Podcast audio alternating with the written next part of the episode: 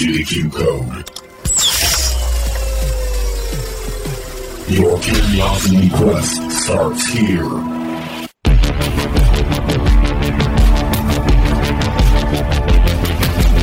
Welcome back, everyone, to the Q Code podcast. Danny, Travis, and Alan here, minus one Trav today. But uh, he is on a plane, actually heading to Utah right now as we speak. In fact, should be landing here in about seven minutes. So- What? So you're saying that he's leaving the state that initially had the big run up in COVID to make sure he made it to the state that's now having the big run up in COVID. Yes.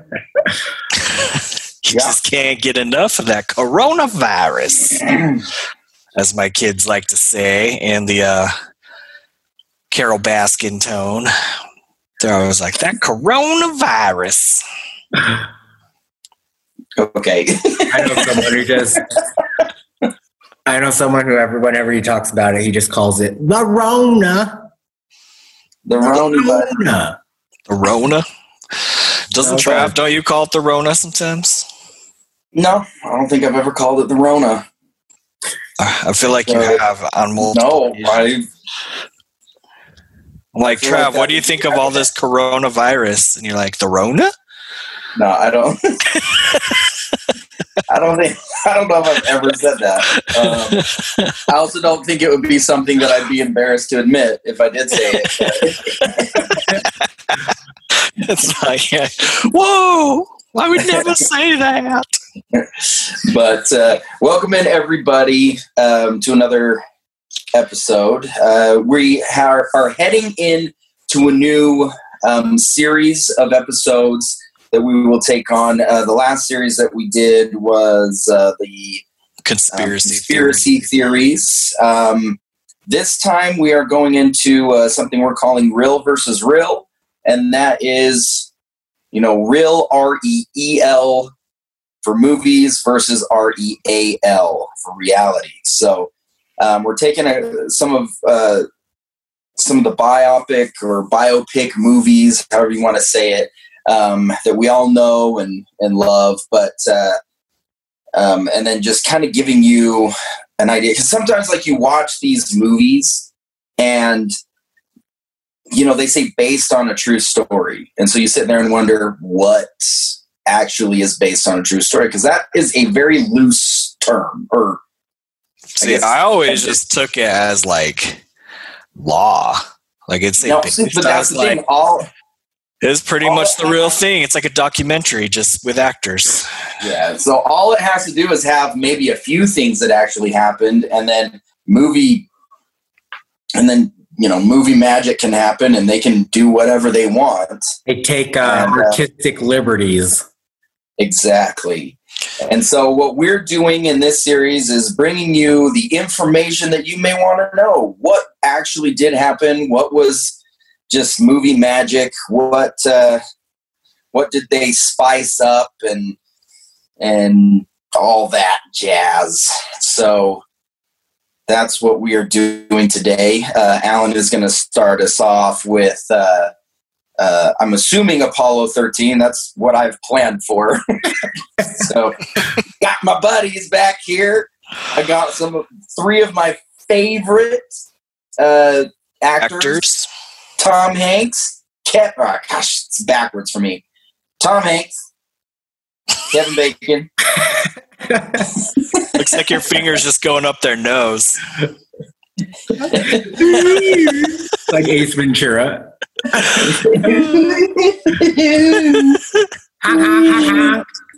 and then I know I just said that he's well, he's not one of my favorite actors, but I can't point at him.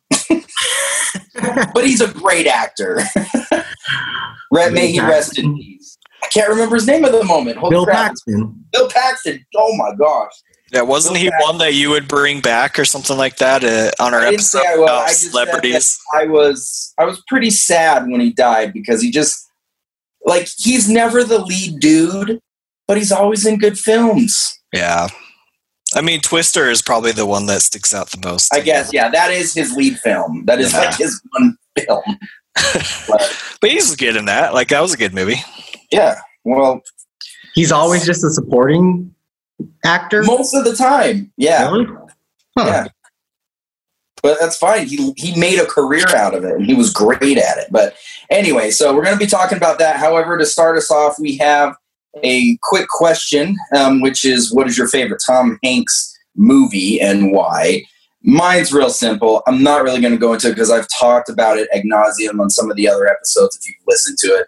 But it's it's uh, Saving Private Ryan. Favorite film of all time. I could have never guessed that, Trav. Nope, couldn't guess it. But it also has a great supporting cast. Freaking Vin Diesel. What? Uh, Giovanni Ribisi. Giovanni Ribisi. Matt Ryan. I mean, Matt. Matt Ryan. really? Quarterback. The Atlanta Quarterback for the Atlanta Falcons. quarterback? He's What's his that? name? Oh, Matt Damon. Matt Matt Damon. Damon. That's the guy, Matt Damon. I've been Matt looking too much football stuff lately. Whoever Yeah. that guy is that says, we are going to find him and we are going to get him the hell out of there. There. great movie. Great lines. It's just great all around. But that's mine. Enough said. Who's the Well guy? done. The guy he's like um in Saving Private Ryan. He has he's like the is he like Puerto Rican or yeah he kind Oh, of has no, a little bit of an accent. He's What? Jewish. The Oh. guy that was in Friends. Yeah, he played Yeah. like that crazy roommate in Friends. Yeah. No, he's he's Jewish. That's Mellish. He's Melon. Jewish. Yeah, that's his. That's. I mean, I don't know his real name. Uh, actually, I do. He's non-committal. He like likes the name Mel, but he didn't want to commit, so he's Melish. But no, Uh, where he like he That's the ultimate in a bunch of. He's been in a bunch of different things that I've seen, but he's like one of those again. Like he's in a lot of things, but you can't really remember. Most of the time, he's not even supporting cast. He's just he's just in the background. but yeah, good movie. What about you guys? Either one. So I was gonna do Saving Private Ryan, but I knew you would probably do that one. Of So course, of course. I call I Dan. went with- I went with Forrest Gump. Forrest Gump is Also, a hundred percent true story. yeah, I can't remember who I was talking to, but they're like, you know, Forrest Gump, man, that does not hold up in today's world. And I was like, bullcrap. Watch it. It's a pretty It's amazing. movie. It's a great movie. It's like a. If I were to describe, it's somehow it's like an epic without being an epic. Does that make sense? Just like, like, just because he goes through so much, like it goes Yeah. through a lifetime, basically. so many different parts of history that he's like a part of in the movie. it is kind of like an interesting.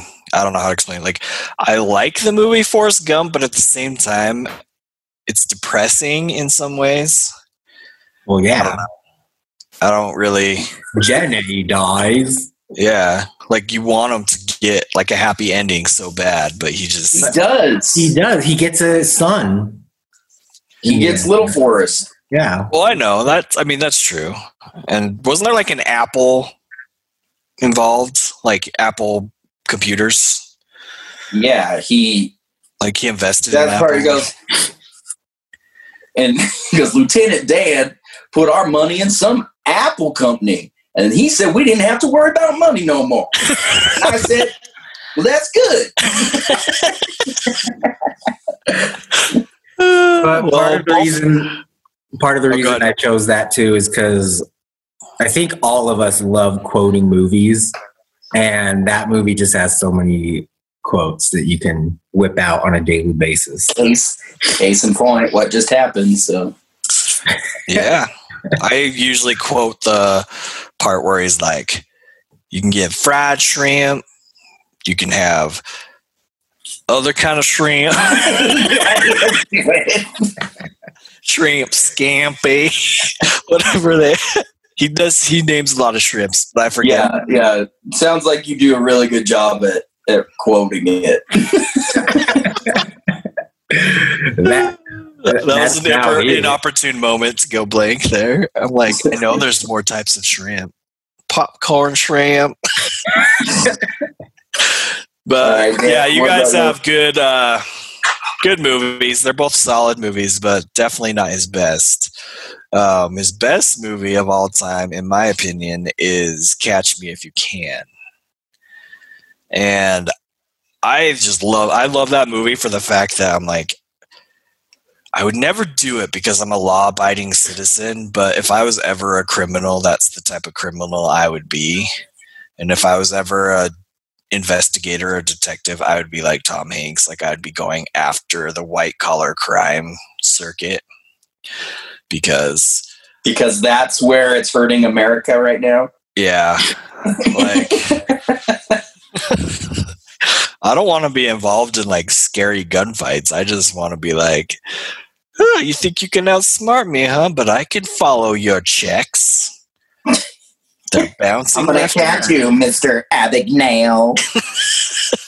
No, I just think it's kind of the premise of. I mean, is I mean, I love Tom Hanks in that movie. I also really like DiCaprio's um, performance as well, as far as like transitioning from like his how his character grows, which is kind of weird because you would never know his character. Wasn't his character like supposed to start off like at sixteen? Like speaking of based on true stories, um, I think he was like sixteen when he started at Frank Abagnale Yeah, but people thought he was an adult. He pretended to be a doctor, but I don't know. That was a good movie.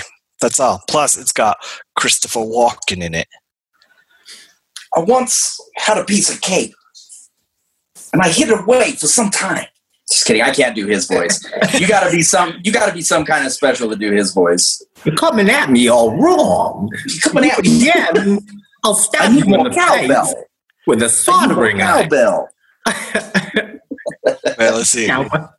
My name is Christopher Walken. Not even close. I won't even say that I was even close. You are miles away from me. My name is Christopher Walken. Wait, let me try. I got a fever. You sound like a southern the only- drawl. the only Are you- prescription is more cowbell. At first, he was like Colonel Sanders. Yeah. Well, I'd like to go on a diet because then I get less calories. Does that sound good?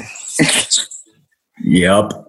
Travis Cole, we're glad we can know your name right now. Did I know. disappear? I'm coming. I'm coming back. Hold on. I think he Oh, just flipped from his to another screen. But so catch me if you can. That's based on a true story, right? You said.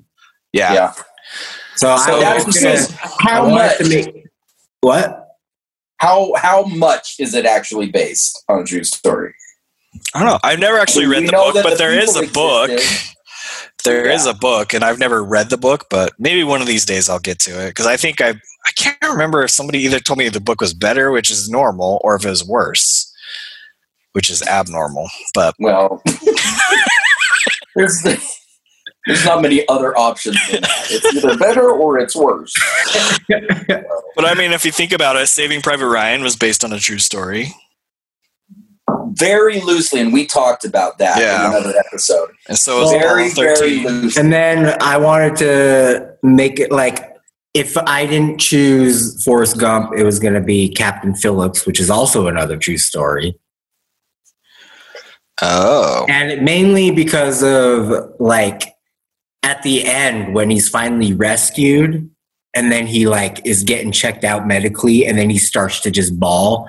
Like for some reason that got me. I started crying when I watched it. It's very emotional and very well acted. if you think about it, I think Tom Hanks has been in quite a few, especially in his late, like second half of his career. It's been a lot of stories based or movies based on true stories. Yeah, Um, that's because Ron. I haven't Howard seen it. loves to Isn't there, like- films. Yeah, isn't there like a spy, like a spy movie that came out that he was in I think like so. three or four years ago? Trying Yeah. what. I never ended up seeing it, but people kept saying it was really good, and I just never got a Some chance. movie about Oh. United States, like in trading Russia a or something. prisoner, yeah. spy, a spy prisoner with Russia or something. I don't know. hmm Yeah, that was actually a good movie. I can't remember its name though right now. But yeah, all good movies. Honestly, you could sit there and watch every single one of them. Even before he became a dramatic actor, um, winning freaking Oscars, he was in comedies that were great. He was in Bachelor Party. He was in Burbs. You've got Uh, mail.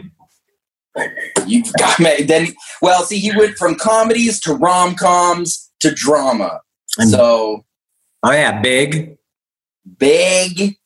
That was a good movie. I Great. liked that movie when I was a kid. So I think we should just do an episode on all Tom Hanks movies, really. But uh, we got to. But speaking of, here's a trivia question for you, just as you transition into our main topic.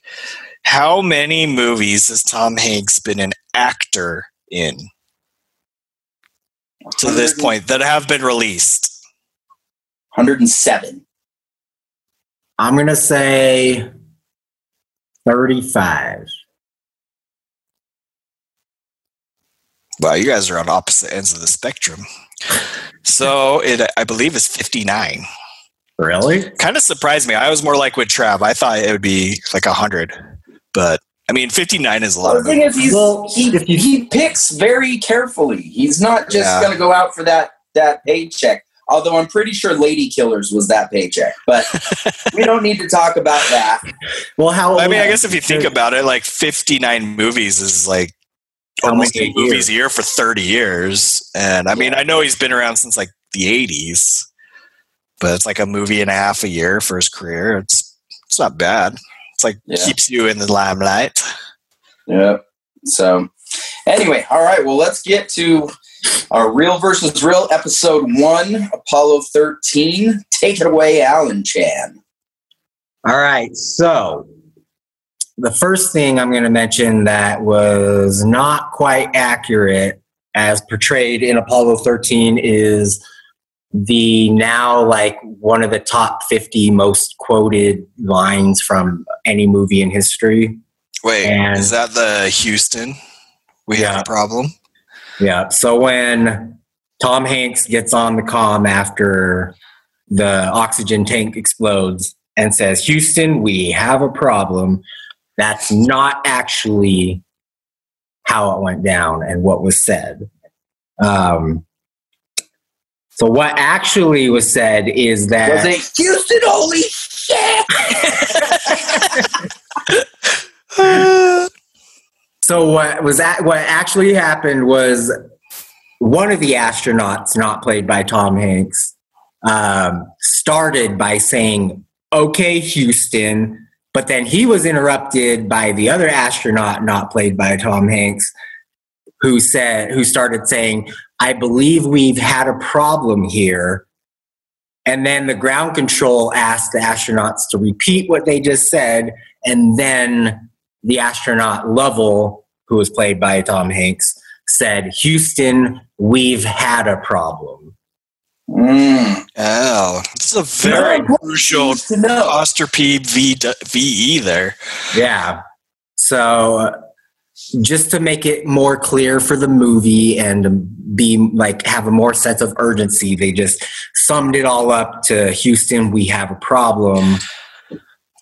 And Well, I uh, guess I mean because one, this movie, I mean, Apollo thirteen was nineteen seventy.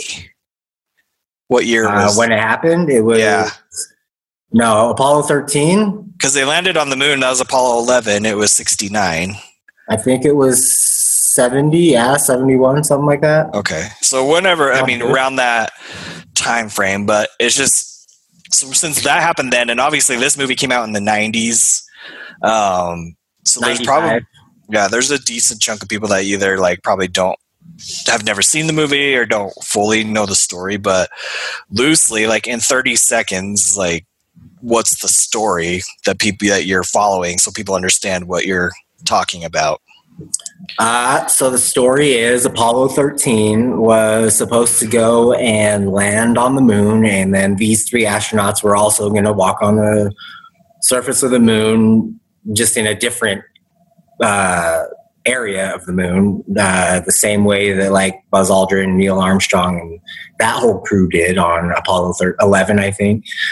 Um, but when they on their way to the moon, uh, in the command module, a canister or like some oxygen tank like had an explosion and um, caused a fire or whatever. So in the end, they had to all get into the lunar module and basically seal off the lunar module and use that um, as their like temporary headquarters. Is the lunar module the thing that would have landed on the moon? The portion that would have landed on the moon? Yeah. So the lunar module detaches from the rest of it. And then two astronauts go down in the lunar module, land on the moon, do their moon walks like Michael Jackson, and then get back in the lunar module, take back off, and then meet up with the um, the space capsule, whatever you call it. The rest of it, or orbiting the moon. yeah, the, that's orbiting the moon. They meet back up with that, which has the third astronaut in it, and then they all launch back or uh, go back toward Earth, and then Okay. land. So let's uh, assume that we were the three astronauts that went up there, since there's three of us on this podcast right now. In your guys' opinions, which one of us would have stayed on the ship, and which two of us would have gone down on the and landed on the moon? I would have Just like from, the- just like from personality standpoint. Like I'd be the guy, and I'd be the guy to stay in. so no Mars and no moon for you, huh, Trav? I'm not saying I wouldn't go to the moon. I'm just saying that I would just be that person. They'd be like, uh, you know, if they're just picking the poor soul or the poor sap out of a lineup of who's going to stay in the ship, it's going to be me. So that's just my luck. And- but you would I- want to go I'm on not- the moon if you had that ch- chance. Well, I'm non-confrontational, and so I'd probably be like, "Oh, okay, yeah, yeah let's just do that. I'll, I'll do that." Because to me, it just hit me. I'm like, if I would have traveled that far, how many miles is it from the moon to the Earth, or the Earth to the moon? oh, what? How? How many miles? Yeah, I think it's like an average of two hundred and thirty-eight thousand miles. so you just traveled 238,000 miles, and it's like literally right there, and it's it's like if you went to like Chuck E. Cheese or something, but you drove around the Earth 11 and a half times to get there, and then you got there into the parking lot, and you're like, I'll wait in the car. I just want everybody out there in the world to know that Danny just compared the moon to Chuck E. Cheese. Well, I'm not the first person to compare the moon to cheese. So, Chuck E. Cheese. that place is a dump. In fact, I'm surprised it's going to make it through the pandemic. Have you seen the one in mm. Layton? They, yeah. they've Is it going to make it through? They've taken a paintbrush on the side of the building and put two dollar menu. What? I think I think they're uh, they're worried here that nobody's gonna eat their food. Yeah. No, that's definitely not a business plan you want to be involved in right now. yeah. So Um, anyway, But anyway, yeah. So, okay, got it. So I think we got the main story. So this group went up, tried to be another group that landed on the moon, but obviously something went wrong, and that's what you're describing, and that's kind of what the movie in general is about. Yeah, they, ba- they you have to use the lunar module as a lifeboat to take refuge in, which causes issues because they the lunar module wasn't made to house three astronauts for four days because it was supposed to just go down to the moon surface and then um, and then um, Come back up and talk with then the they would come back up, whatever. Which, yeah, and just with two people. instead of three, not for four days. So the CO2 scrubbers on the lunar module weren't made to uh, filter out CO2 from the atmosphere for four days. If that makes sense. Yep. Yeah. So we had to find a work. I'll get to that part later, though. Uh, so the next thing that was not accurate is that they treated the dark side of the moon and the far side of the moon as if they were the same thing. So, They're not. um, what? They're not. No. So when so there's like a period when in the movie where they go behind the moon and then there's they're in blackout communication with NASA because no signal can get through the moon at the, we don't we didn't have like satellites to bounce it off of out in lunar orbit or whatever. So when you go behind the moon until you come back out and are back in line in eyesight or line of sight with the earth you're in a communication blackout but in the movie when they go behind the moon and lose communication they simultaneously go into the moon's shadow and it's all of a sudden dark which is not accurate. Um, the far side of the moon just refers to the side of the moon that we never see because the moon is tidally locked with the earth. So if the earth is this and the moon's this then we always see the same exact side of the moon as it orbits around us.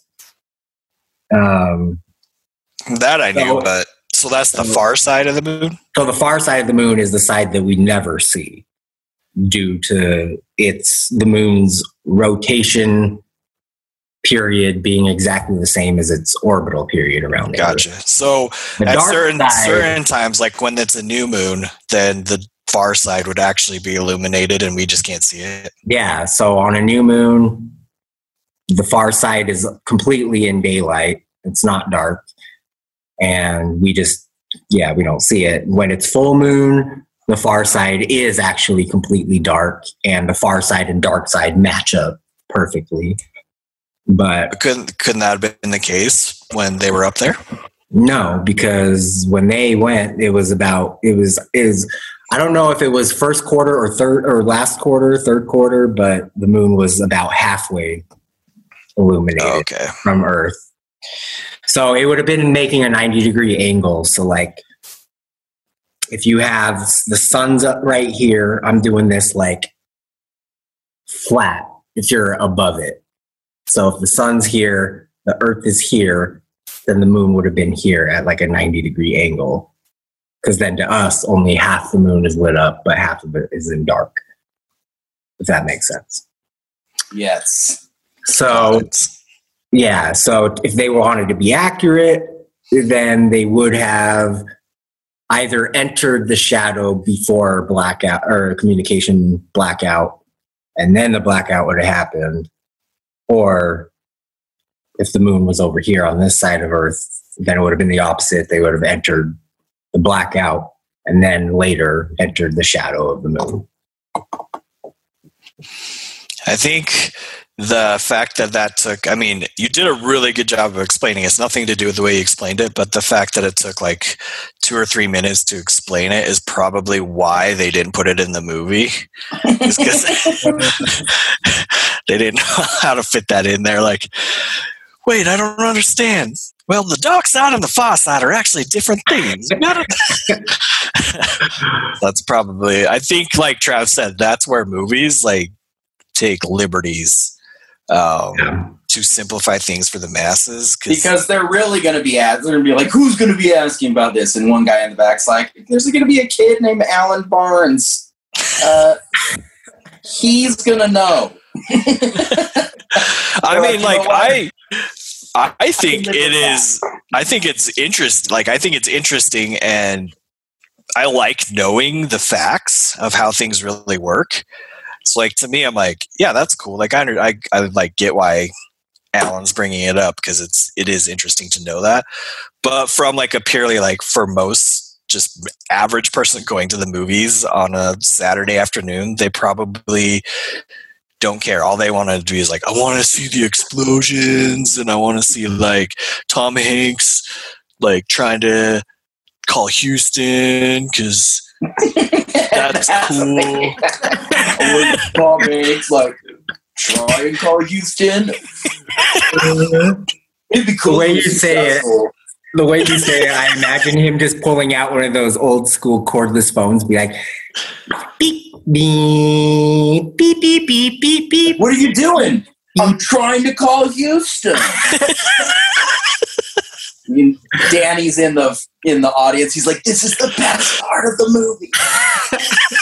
He's calling Houston. Trying to mm. call Houston.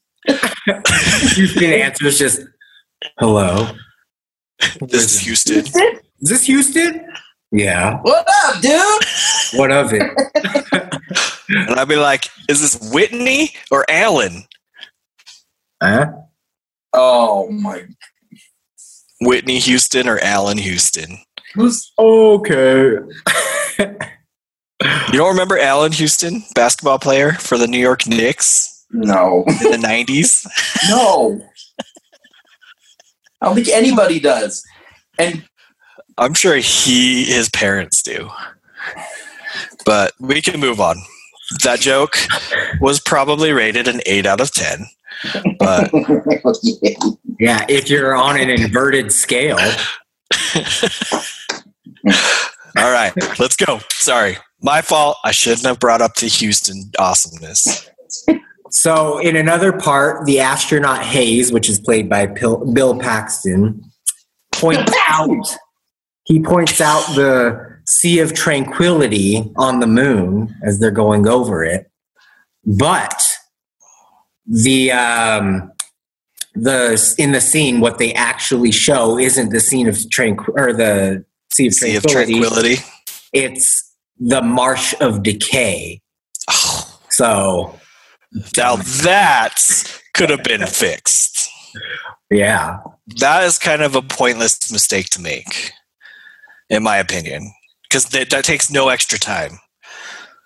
Hmm It's that's just, just lazy writing. yeah, I feel like the Or Sea of lazy- Tranquility is like film editing.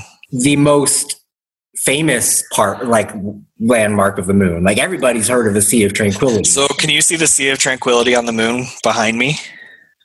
um, it's that part that looks very tranquil. Just kidding.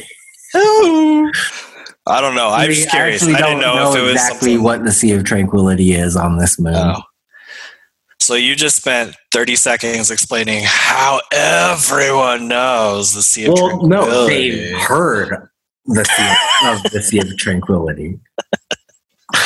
All right. Well, because I didn't know where it was either, so I just wanted to see if It's I one of these dark spots. Um.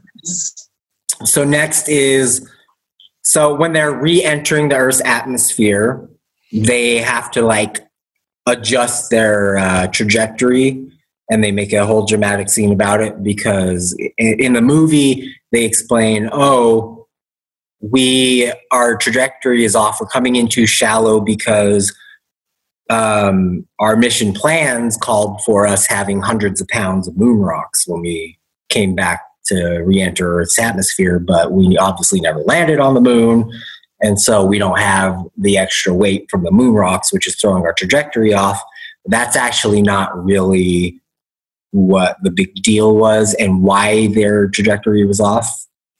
Um, really didn't make too much of a difference in the end. What actually caused their trajectory to be off was that uh, they had the lunar module still on there because they never landed on the moon with the lunar module. Oh, yeah. So when you land on the moon with the lunar module and then you come back, the whole lunar module doesn't come back. It's just the small part of it that like detaches from the top and launches back up. So the whole rest of like with the legs and everything is still there on the moon from Apollo 11.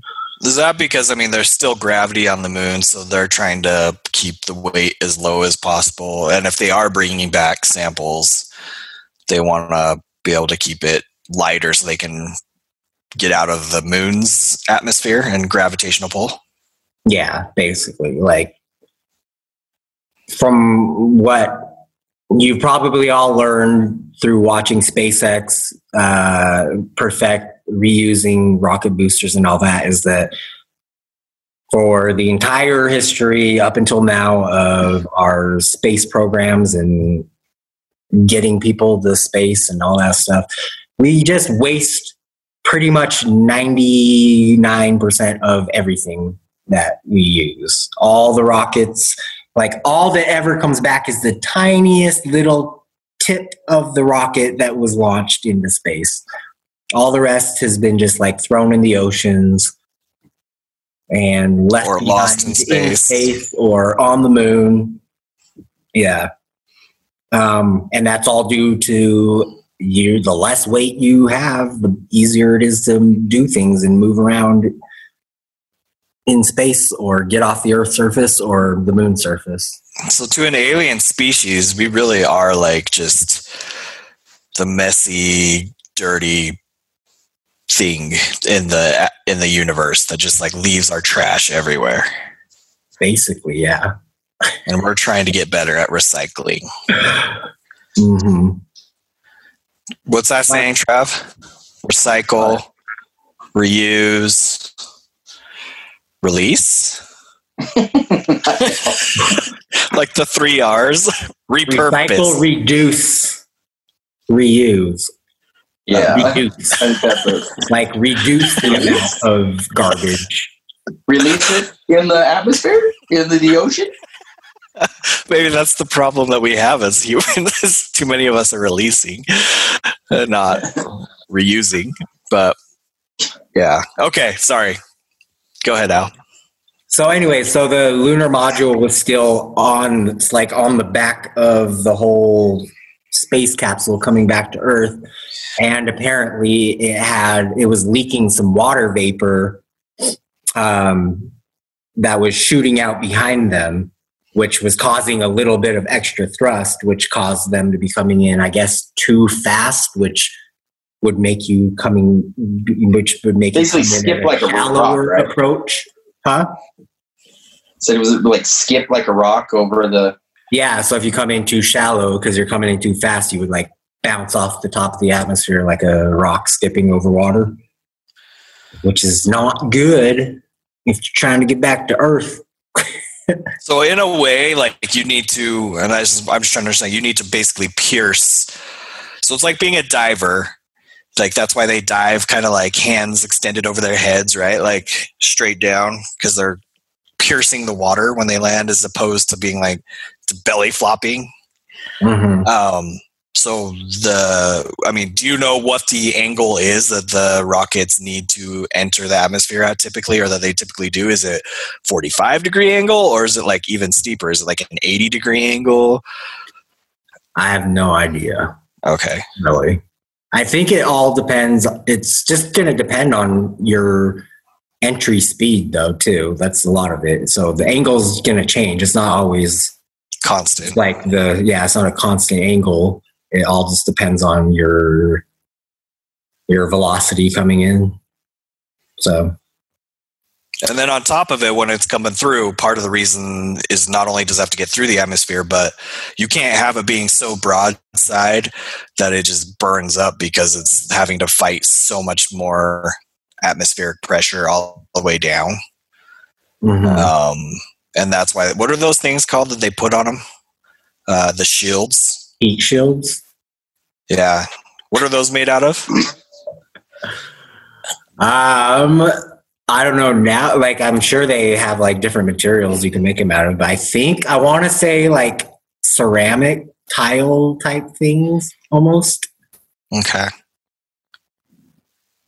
something that's really good. Is this is this a question that's been troubling you for a long time? well, I was kind of looking forward to this episode because I was like, there's going to be a lot of questions I need answered. It's just you seem very disappointed in that answer. Like, well, no, I feel like I thought it was going to be something more like space agey and not like well they put some pottery on the outside. you can't just you can't just say like it depends on they're always material science is always changing we find out new stuff i'm sure they've updated stuff since apollo 13 i don't know what they used exactly on apollo 13 i know i just know like on the space Did you shuttle catch any of that trap? What, did i did i Ca- freeze Something, yeah, something happened. I just caught uh, Apollo 13. So I'm saying material science, science has come a long way since Apollo 13. So I don't know if they're using the exact same materials to for their heat shields or yeah, what they're using. no, it's I, it's it's fine. I guess I just I know like Velcro and Tang were both created by NASA, right? So, what's wrong, Trav? Can I not talk? It's part of the conversation. I know Velcro and Tang. Those were major things created by NASA. I was just kind of hoping that the uh, the shields that they put on the outside of the of the pod was a little bit more than just pottery. He's just bringing up Tang because he mentioned Tang in our last episode. Wasn't uh Dippin' Dots also created by NASA? Maybe. That's it. That's like the freeze dried technology. Well, yeah, I know what it is, but why? why? Yeah, So that they could have ice cream in space, I think. I know that, like on the International Space Station, for like special occasions, sometimes the Russian cosmonauts will trade some of their like Russian stew for with American astronauts for their ice cream. Huh. It's not a very fair trade for the Americans. Why I don't not? know. Maybe it's the greatest stew ever. Yeah. And he's like, listen, I will trade you famous Russian stew for your disgusting frozen milk.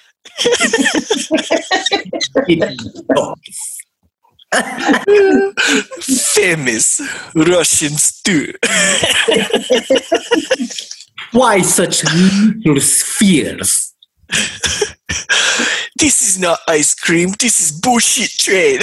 You have, you have tiny, you have little ice cream scooper. In Russia, we have big frozen bars. but um Yeah. Your tiny American balls.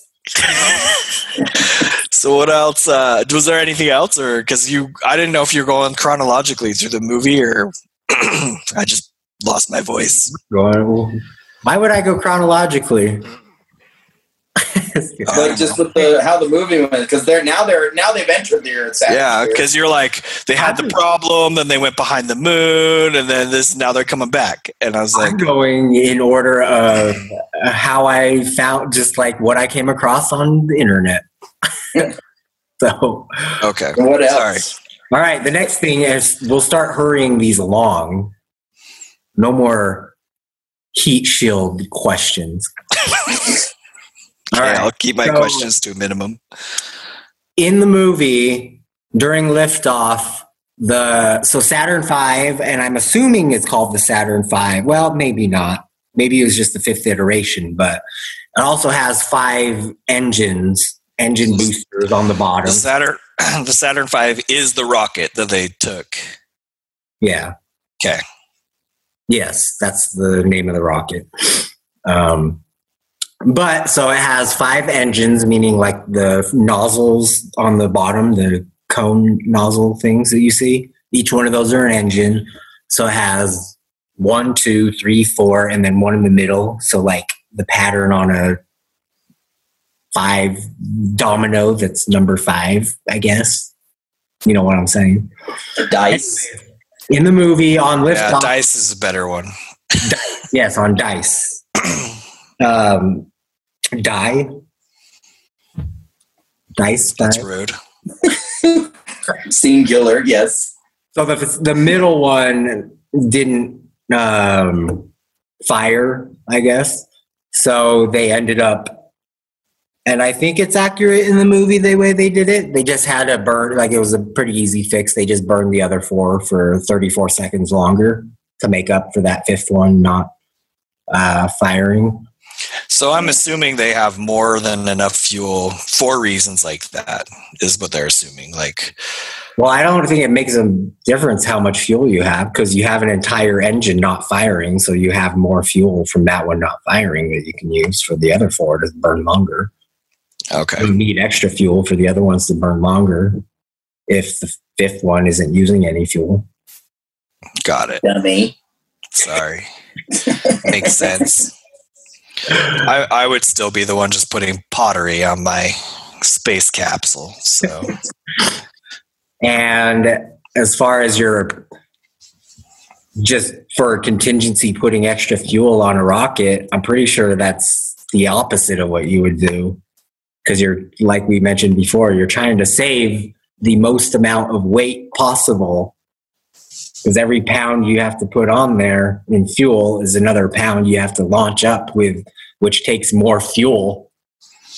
that's true. It's counterproductive. I don't know if you guys have ever heard of what's called the rocket equation, which is like, well, yeah, so if it's so hard to get into space or whatever, just can't you just put more more fuel in the rocket? But then, yeah, it's like every time you put more fuel in, you need more fuel to be able to launch that extra fuel. So it's like there comes a point where you could put in a ton of extra fuel, but the extra actual boost you'll get from it is minuscule. So it's law of diminishing returns. Yeah, basically. Okay. Good to know. Good to But know. anyway, so the the thing that was wrong in the movie that didn't match reality, it's a pretty minor thing, is um, on their like dashboard, you see like the five these five lights that represent each engine and the middle one that wasn't didn't fire or whatever that was malfunctioning. It's blinking in the movie going ee, ee, ee, where in real life it didn't blink it was just off the other four were lit up, and, the other, and the middle one just wasn't lit up Like I know that these are like these are Apollo 13 did a good job in my opinion. That's what I was kind of getting at too. I'm like, these are very small things. well i guess when they the either ron howard that is it ron howard that Yeah, Ron Howard did the film. either him or Tom Hanks was asked about it, they were like, "Yeah, we took some artistic liberties on that because as a viewer, you we want to draw your attention to the fact that that one didn't fire, and so it draws more attention as the viewer Because it's blinking, blinking yeah. Blinking. versus just it's not lit up." If that makes sense. So Yeah. Yeah. Well, that's. I mean, I think a lot of these make sense. Like probably the Sea of Tranquility one is one that they could have f- fixed without changing really anything about the movie. Um, but yeah, so far I agree with Trav. They seem pretty minute. I mean, literally it's good though. I mean, it's interesting stuff, but it's good that you have a film that did so Was well. at pretty good. that it was historically accurate. Yeah, Yeah. it is like in some stuff that I read, the actual astronauts and people from NASA, when the movie first came out and they saw it, they were pretty much amazed with how accurate it was. Like all the the whole um, command module and the like the dashboard of that and everything was like perfectly accurate the way it was it looked and um yeah for the movie they basically just made an exact replica. So Cool. perfectly accurate. Um the next thing real quick. So when they in the movie i guess it's like some big what is how would i say this? They made like a big to do about oh coming up with the idea on the spot um, of using the lunar module as their basically as basically their lifeboat that they can. Uh, Yeah, like when the fire happened. yeah, and they made a big to do about that being like, oh, just like on the spot, they made that up and like it ended up working out. But really, in real life, they had run tons of simulations and like something similar to what happened on Apollo 13. What they actually had run simulations like that before. So it was all basically they already had that contingency plan of getting into the lunar module and then using that. So no one really had to tell them. They just knew that that's what we're doing. We have to do. Yeah. It wasn't like they invented that on the spot in the heat of the moment. I mean, I think the big scene, and I'm assuming you're going to get to this. So if it's not next, you can wait. I can wait. But is when they have to like my favorite scene is when they have to figure out how to make a contraption. I think that Yeah. helps them breathe. Yeah. Um, like, and they dump out the stuff on the table, and they're like, "We have to figure out how to do this, and this is all we got." And we Yeah. got like X amount of time. So that's coming up in just a second. Okay. So the next thing is um, in the movie, the flight director who's like back at NASA, played by Ed Harris. You guys know Ed Harris. Love Ed Harris. So Yep. in the movie, he's like one of his famous lines is saying, "Failure is not an option," and he actually never said that. Um, what? How he- do they know? Huh? Even your own memory is not that good. Because I don't know. He just remembers never saying it. And he actually remembers this says, ask Kranz, that's who he was playing, ask Kranz what he actually told flight controllers, and he rattles it off without a moment's hesitation a half century later. So apparently he's memorized exactly what he said. Maybe in a moment like that, you know it's going to be like some part of history forever. And so you just like start memorizing everything that's going on. So you're like, when they make a movie about this, I can tell them this is how it should be. So what did he say? But what he actually said, he didn't say failure is not an option. He said, I have never lost an American in space. Sure as hell aren't going to lose one now. This crew is coming home. You've got to believe it. Your team must believe it, and we must make it happen. Oh, That would have been better. I, I agree. That's what I was gonna say. This, that sounds way better than just his failure's not an option. Yeah, so like even when he's asked about it now, if he's at when he's asked, does he wish he had said uh, failure is not an option? Instead, he says, "No, I'm satisfied with what I said." okay, so now we're getting to what you were talking about, which is the CO2 scrubber fix, which is just like getting this, getting rid of the CO2 that you're You're obviously breathing out. breathing. Yeah. So the lunar module, as I was saying before, it wasn't set up or made to handle three people being in it for four days and to be able to scrub that amount of CO2 out of the atmosphere. So they had to come up with a fix of how we're going to deal with all this CO2 um, that it can't uh, handle. So, um, what you were asking, did they actually like throw down a bunch of parts down in at NASA and be like, we gotta make this out of this, and that's all we have. And basically, not really. That's not really actually how it happened. Is That seems like a very crucial piece. so again, kind of similar with them not. It was they already had A contingency. yeah, a um, a contingency that they already had like for something similar. So it wasn't a huge problem. Really, it only took them like an hour and a half to come up with the device to fix it because someone had already in a simulation designed it before And so they basically just had to call up that guy and be like, hey, that one thing that you made, how did you make it exactly again? and yeah, they just had to use like a vacuum. I don't think they had voicemail back then, so if he didn't answer his phone, Yeah, I'm sure the dude was glued to the TV, dude. Like, he was probably like calling, be like, "Hey guys, you think you might like need that contraption I made? I'll sell it to you real cheap." just five million US dollars. Like, dude, NASA owns you. Everything you create is owned by NASA. Whatever. I could just see him though. He's like, "Oh, I worked really hard. I'm going on vacation," and he's just chilling on a beach somewhere. And they're like, "We can't get a hold of Yeah, Johnson." he works so hard getting people into space that he's just like the the day before they leave to actually go in space. He's like, I'm just gonna assume everything is a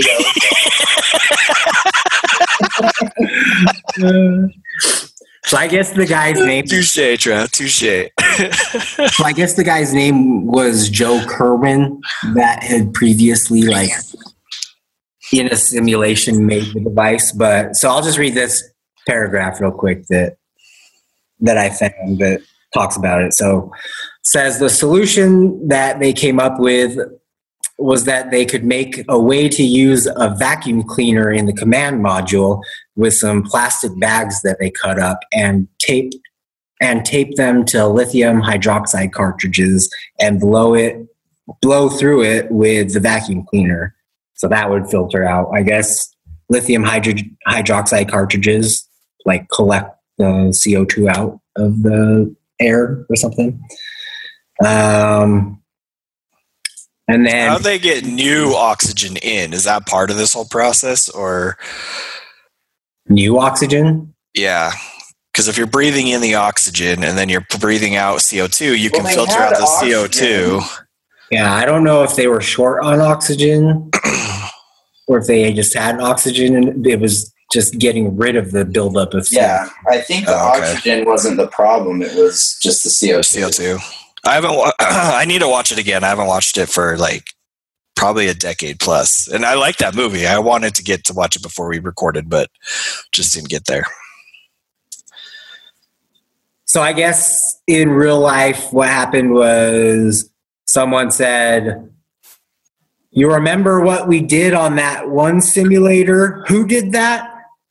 And then uh, after that, it was Joe Kerwin that, that I guess did it.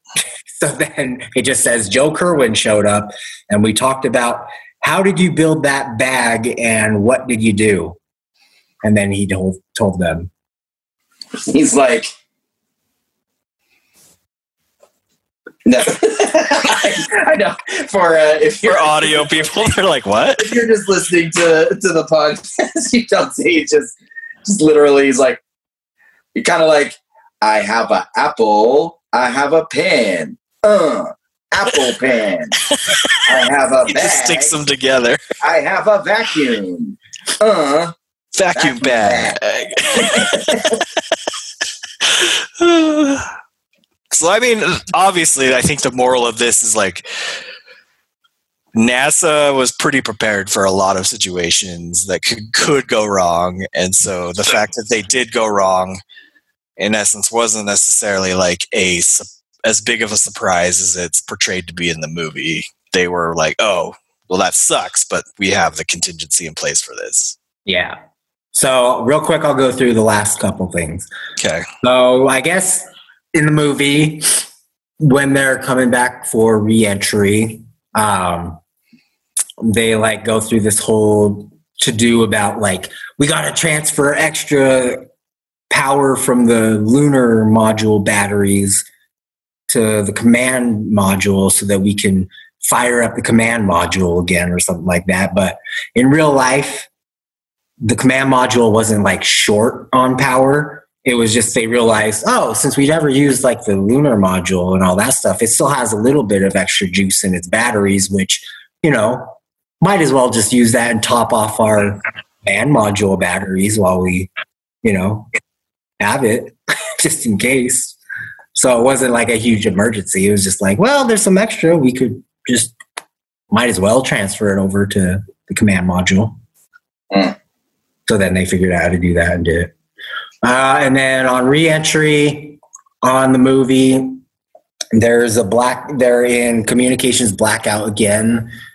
Um, As they're entering the atmosphere, right? as they're entering the atmosphere, which is to be expected.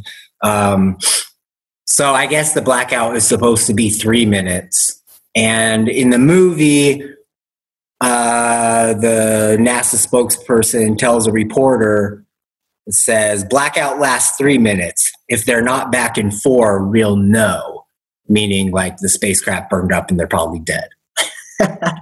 but in real life, it was actually even more dramatic than that.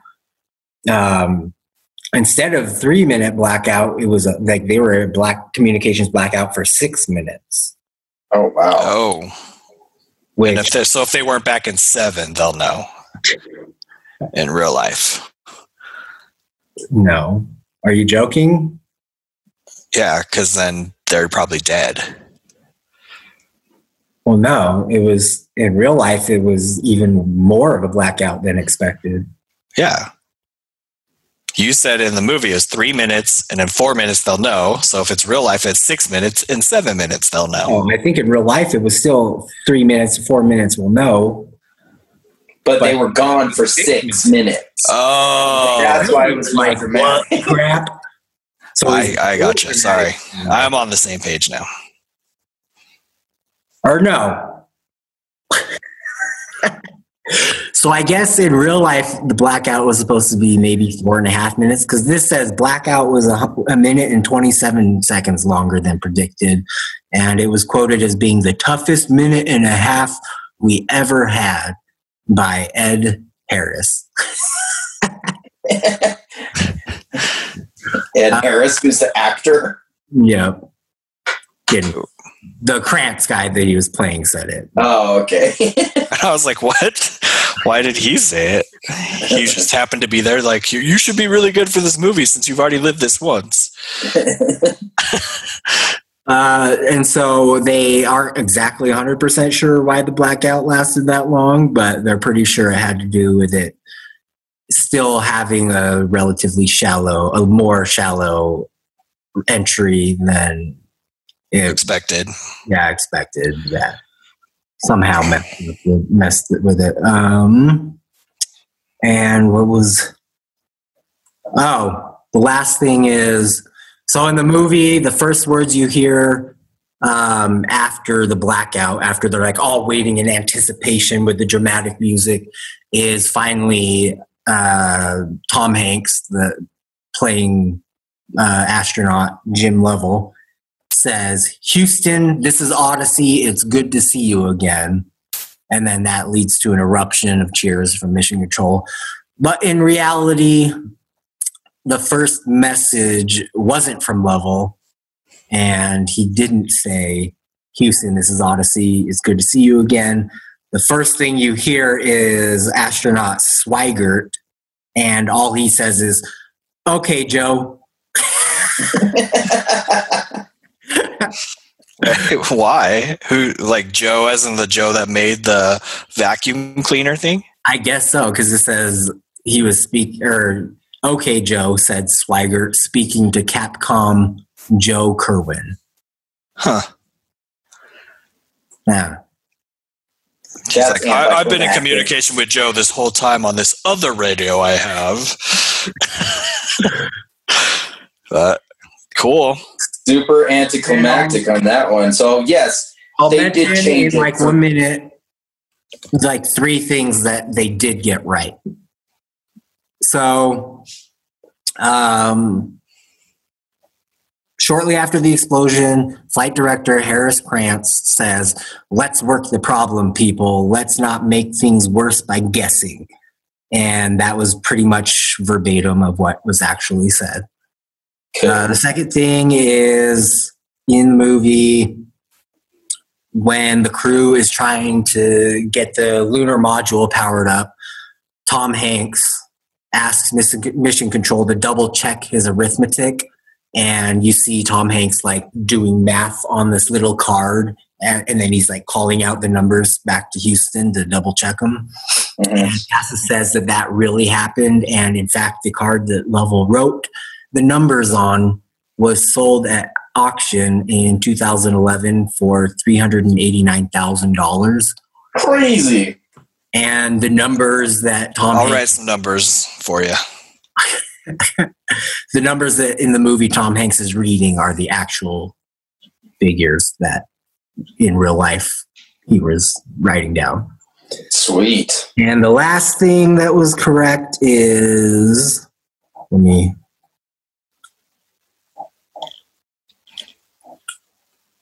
While you're looking that up, Al, I just want to point out to all the podcast listeners out there that Allan is extremely bright um, with all of this kind of, especially the space stuff. It's his uh, kit and caboodle, I guess, whatever you call it. Um, but sometimes when he says, I have two more things, he can't count because it's three or four.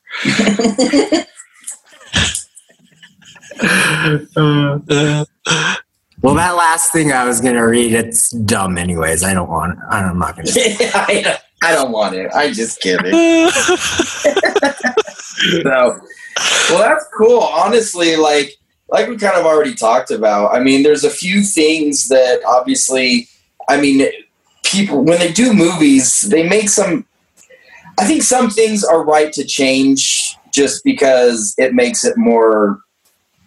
I get exciting Dramatic. to watch. Yeah, yeah. to watch in a movie. But when you have a situation like this that was already super dramatic, there's really not a lot that you need to change.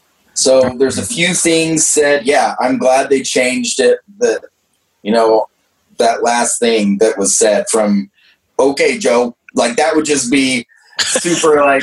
Well, I Like, think it would be it? super confusing too to the You audience. you were in the Earth's atmosphere for six minutes, first thing you say is okay, Joe.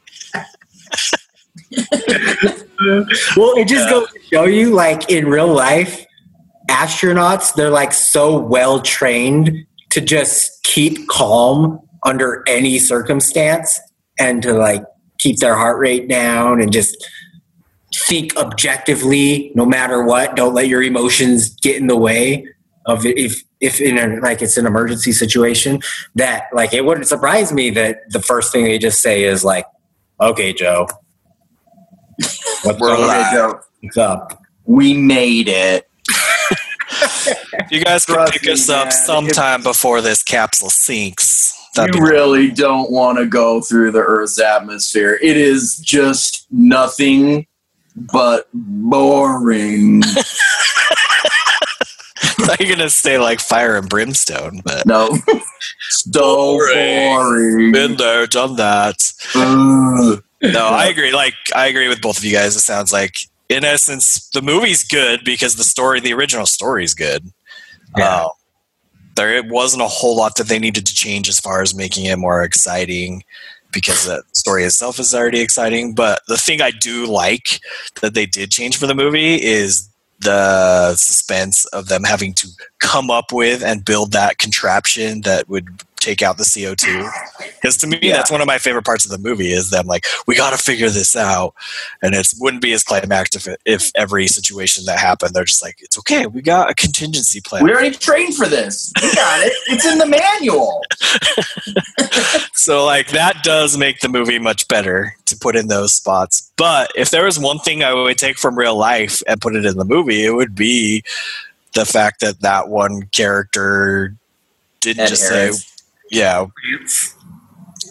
That said what did he say? We no mistakes can't be made or we can't make a mistake. Failure is not an failure is not an option yeah. Yeah in the movie not an option. failure is not an option. Yeah but his real answer that you quoted earlier was much better in my i'll opinion. read it one more time what he actually said. Instead of failure is not an option he actually said i have never lost an american in space. Sure as hell aren't going to lose one now. This crew is coming home you gotta believe it your team must believe it and we must make it happen Yeah. Do you think like good. simul- simultaneously he worked for like various governments around the world and he's like I've lost 73 Chinese, I've lost a bunch of Russians, but never Oh, an American. I Now- think so. so, all right. Well, that's a good note to end on. Uh, good episode, guys. Uh, hope you guys uh, listening to us enjoyed that. I will tell you, I really want to go watch Apollo 13 now. So Me too. I think we're gonna all want to like, regardless of if we. Oops, I kind of disappeared for a second. Regardless of if we uh, actually watch them pre- previous to the to the podcast episodes, we're all gonna watch the the movies that uh, that we that we cover and talk about. But um, next week, uh, I believe it's my turn. Is that correct? Yep, that is correct. Do you know I what you're don't- doing? I don't. I have a couple of ideas. There's one that I was thinking about doing, but I don't think I'm going to do it because I'm pretty sure if anybody other than myself has seen it, it's the other Trav. I know definitely you guys have not. And I'd rather talk about something that you guys have seen too. So I'm going to have to go and, and do a little bit of research. Oh. on Were you some think was is it Independence Day you were thinking of? Because I've seen that. No. no. I w- will never do an episode on Independence. Which Independence Day? because first- that will go three hours or longer. so, um, but anyway, so uh, yeah, so make sure you tune in next week as we uh, cover more real versus real um, for my episode, and then after that we got Me, Danny and then Trav, which yeah. I think we already know. I think we already know what we're gonna do, but we'll keep we'll keep that a little bit in suspense. Maybe mention mine at the end of next episode, and then Trav's at the end of my episode. So yeah. So, but uh, catch us uh, on our social media pages. Just uh, search for QCO Podcast. You can, uh, honestly, you can listen to Oh. us pretty much anywhere. Was that an O? You had something? Yeah, I totally forgot. I'll do it right at the end after you do. Okay. All right. Um, one good thing to know, like that, I've I've noticed that a lot of people, uh, or at least that I've talked to, uh, choose to listen. I mean, it's like I say, it's great to lo- watch us on uh, YouTube just because you can see our reactions. And apparently, now that we're doing it on YouTube, we forget that people actually listen to it audio wise on like. true. uh, we get the iTunes benefit of actually seeing the video Play. live.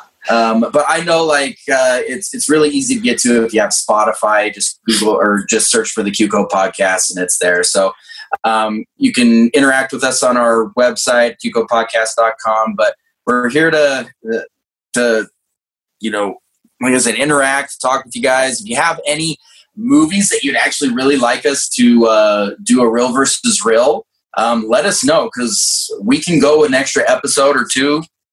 It's our podcast; we can do whatever we want. Yeah. So, but, bonus uh, episodes. exactly. So, what do you have to say, Al? What's your last thing? So I was just going to end on there's a video I found of what now with uh, data collected by the Lunar Reconnaissance Orbiter that NASA has up um, orbiting the moon right now. They've reconstructed exactly what the Apollo 13 astronauts would have saw seen as they went around the moon. So I was just going to end with just playing. Two minute video. And if you're listening to this, you're going to have to go to YouTube to watch it. Okay. So I guess we're signing out, but enjoy this video and we'll catch you next week. Yeah. Thanks.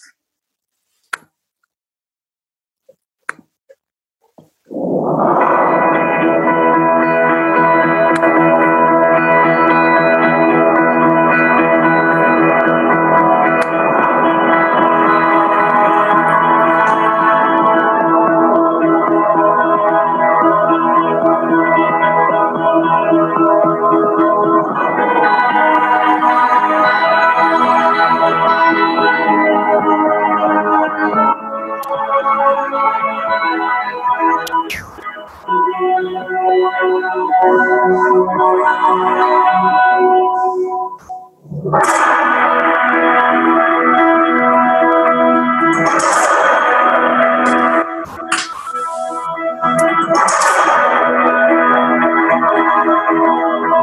you guys see it? Yeah. Yeah. It's kind of jumpy. Is it supposed to be? No.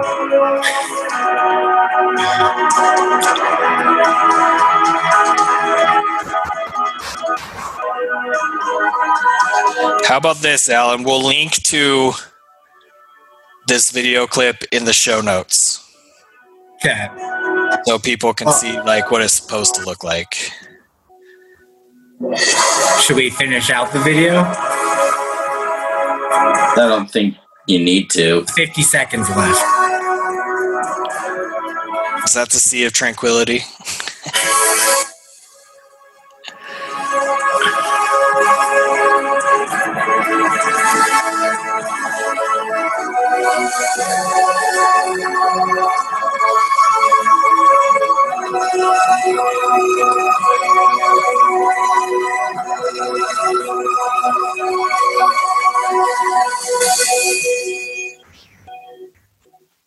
Beautiful. Sweet.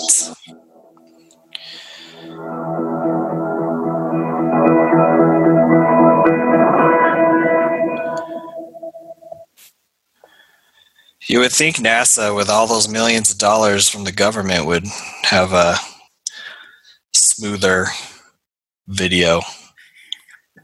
No, what I had to do was I like was playing it off the internet and then trying to like screen capture my screen as it played with like it's called OBS Studio software. And then it ended up being all jumpy. Oh, But now. All right. gotcha.